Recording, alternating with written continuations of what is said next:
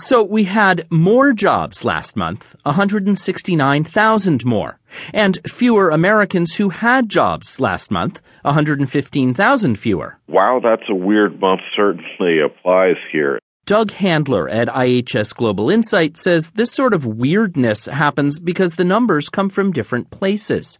In what's called the household survey, 60,000 households are asked how many adults were working last month.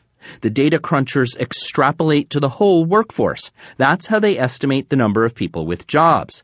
In what's called the Establishment Survey, half a million business and government workplaces are asked how many people were on the payroll. That's how they estimate the number of new jobs. So in this morning's report on both surveys, the job numbers were down and up, depending. It is just sort of sampling noise. Tom Nardone at the Bureau of Labor Statistics says each survey has a margin of error. In the case of the household survey, it's nearly 400,000. So might sound odd, but the minus 115 is not statistically different from the number from the payroll survey. Okay, it does sound really odd.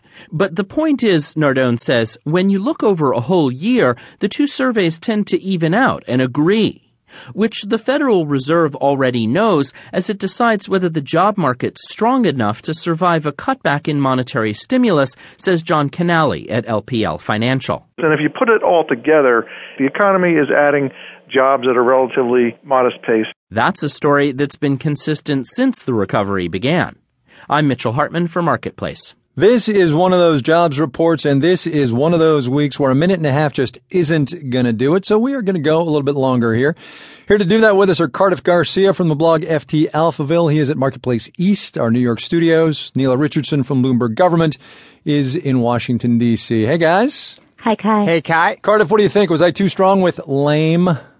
Not too strong at all. all right. There really wasn't wasn't a whole lot on in this jobs report to be happy about. The revisions downward were especially worrying. But you know what really makes it bad isn't even the headline number, right? The 169,000. Yeah. It's that we know that support, the pace of support from the Federal Reserve is set to slow down soon, and there's no other, there's no other kind of help coming. What? The government's certainly not going to help, and if anything, it's been actively hurting. So this is this is a really bad report. I don't see anything to cheer about. All right, let's talk about that pace of support, Nela. This is that thing called quantitative easing, the Fed's bond buying program, $85 billion. We've all heard those statistics.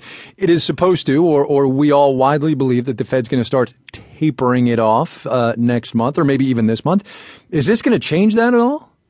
No, it doesn't have to, Kai. Hmm. Uh, the Fed has made two commitments uh, so far. It said that it's going to start tapering by the end of the year, mm-hmm. but it won't do so until the labor market is strong enough. What this jobs report tells us is that the labor market is just not there's too much uncertainty and it's not strong enough for a tapering path to be anything but bumpy. It will not be smooth. And we can expect there might be pauses, even reversals in tapering. It won't Ooh. be a smooth path to the end of the stimulus. Are you kidding me? You think they're going to reverse the taper? I'm, I can not even believe I'm, this is like metaphysics here. They're going to reverse the taper. The markets, Cardiff, would go bananas.